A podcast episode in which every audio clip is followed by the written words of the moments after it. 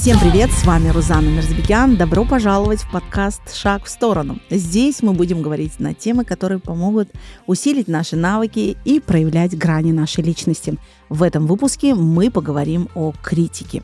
Критика имеет сильное влияние на сознание человека и есть определенные стратегии, как реагировать на критику. Побег от критики – это тоже стратегия, и чаще всего нами применяется бессознательно. И это становится некой привычкой. Мы вместо того, чтобы идти к своим целям, тратим свою скорость, время на то, чтобы убегать от критики. Это всегда два разных направления страшно, сложно, иногда стыдно бывает заявить о себе, обязательно найдутся те, кто раскритикует. Один из частых запросов, с которым я сталкиваюсь на протяжении многих лет. Итак, давайте разберемся, почему мы боимся, что нас не примут и осудят.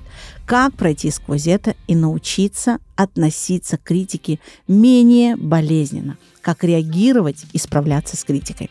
Столько талантливых людей создают прекрасное, но так и не могут это показать миру. Картины, стихи, проекты, услуги. Кто-то пишет классные тексты, снимает красивые ролики, но когда им нужно показать себя, они сковываются и застывают. Почему же мы так боимся заявить о себе? Корни этой проблемы кроются в эволюции и установках, приобретаемых в ходе жизни – Тысячелетиями люди жили общинами, выживали в обществе. Одному невозможно было выжить, прокормить себя, обеспечить себе безопасность. Изгнание из общины означало неминуемой смертью. А то, что веками угрожает нашей жизни, встроено в наши гены. В нашей ДНК заложена программа избегать чужого недовольства, вести себя тихо, не высовываться, чтобы быть принятым своим окружением. Если мы начнем выделяться, кому-то мы можем не понравиться, и наш воспринимает это как смертельную опасность. Мир, конечно же, изменился, но тем не менее мы все равно тянемся к какой-то своей стае, с кем мы совпадаем по ценностям. И наш мир очень молодой. Первые цивилизации появились около пяти тысяч лет назад. Учитывая контекст тех, чьи родители выросли в постсоветском пространстве, то даже сто лет и не прошло.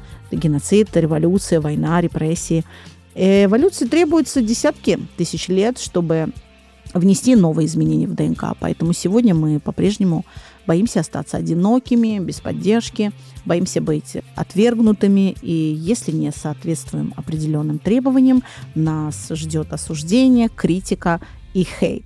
Чаще всего в реальной жизни это, конечно же, все не так, но привитые установки, которые легли на подготовленную предками почву в виде генов, более тихие уступают дорогу напористым. Кто привык молчать, они даже вопрос боятся задать на каком-либо мероприятии, даже реакцию поставить, не то что там заявить о себе, о своем мнении и тем более его отстаивать.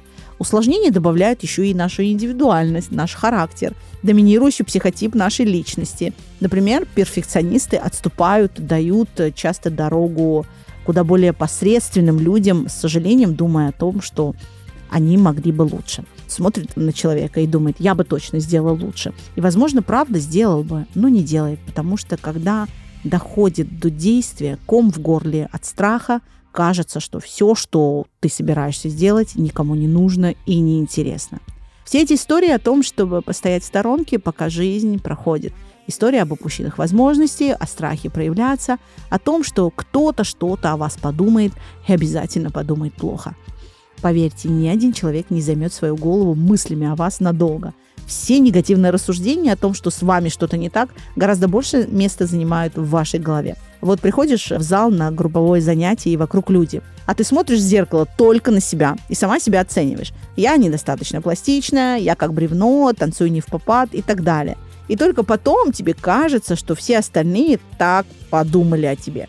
Хотя, в свою очередь, они смотрели на себя и тоже себя оценивали.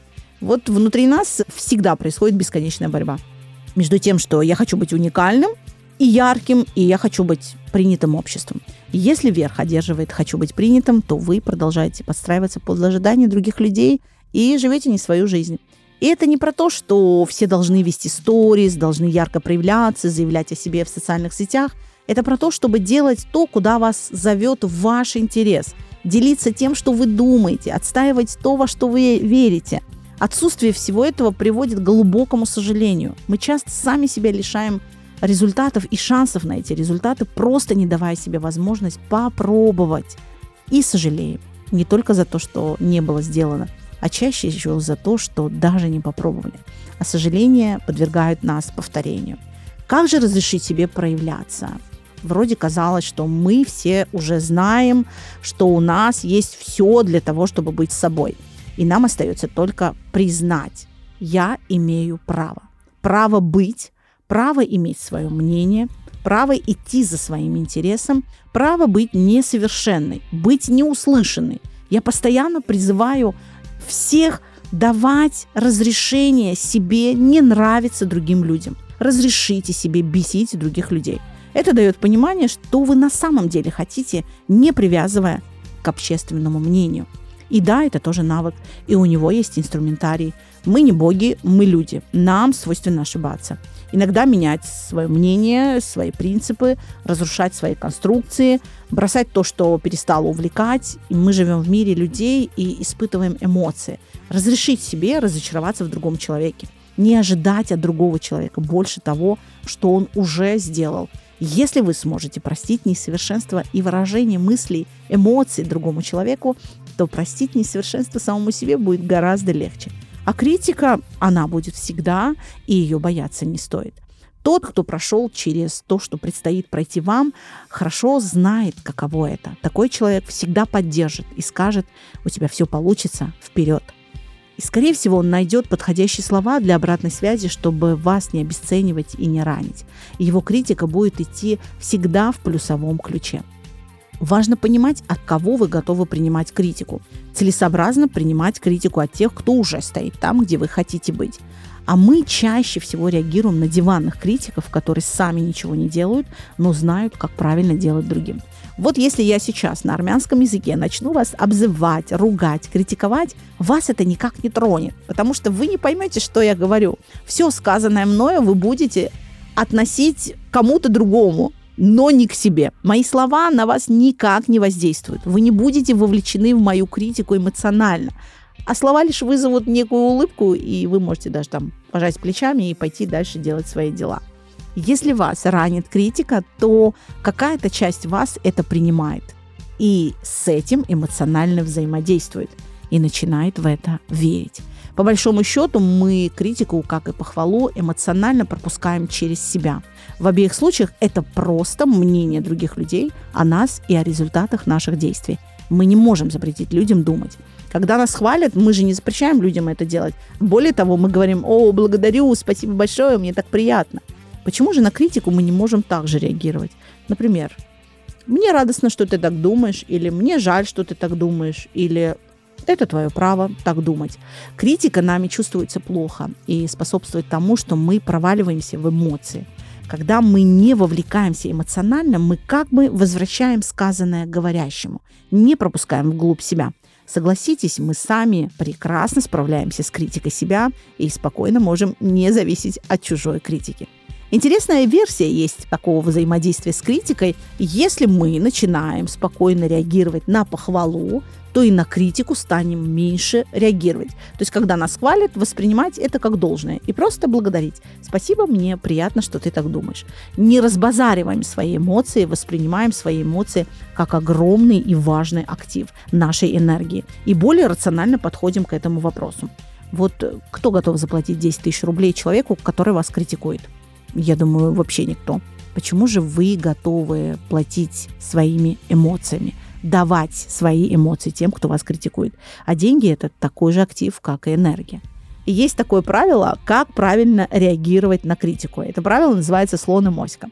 Вот идет слон, и на него гавкает моська. Если слон повернется и начнет в ответ гавкать, то он уже не слон, а огромная моська. Чтобы понять эту философию, давайте посмотрим с позиции моськи. В первую очередь реакция моськи характеризует тот вид, который перед ним открывается. Снизу и сзади. Может, вы все-таки все делаете правильно, раз кто-то остался там где-то внизу и позади вас критика, которая поступает, она всегда личная. Даже если вы станете таким же маленьким крикливым, как моська, он все равно будет на вас гавкать. Уйдете вы, моська найдет других, на кого погавкать. Критика никогда не касается того, кого критикуют. Критикой люди решают свои проблемы. Нет авторитета, нет величия, нет желания, нет способности, нет смелости. Где-то вычитала, что критика – это когда критик объясняет автору, как бы он сделал, если бы он умел так же. А еще критикой чаще всего люди высвобождают груз ответственности и пытаются вывалить это на других. Например, когда я впервые поехала на отдых без семьи, без детей, то нашлись те, которые меня обвинили в том, что я плохая мать, что я непорядочная женщина. Такие люди живут в отягощенных мыслях о том, как правильно, как надо, как должно быть.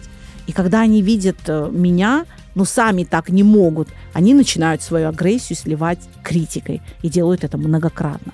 Чаще всего это признак того, что в своей системе они не могут адаптироваться. А система в данном случае это не только семья, общество, это еще внутри своей личности и отсутствие контакта со своей физикой, телом.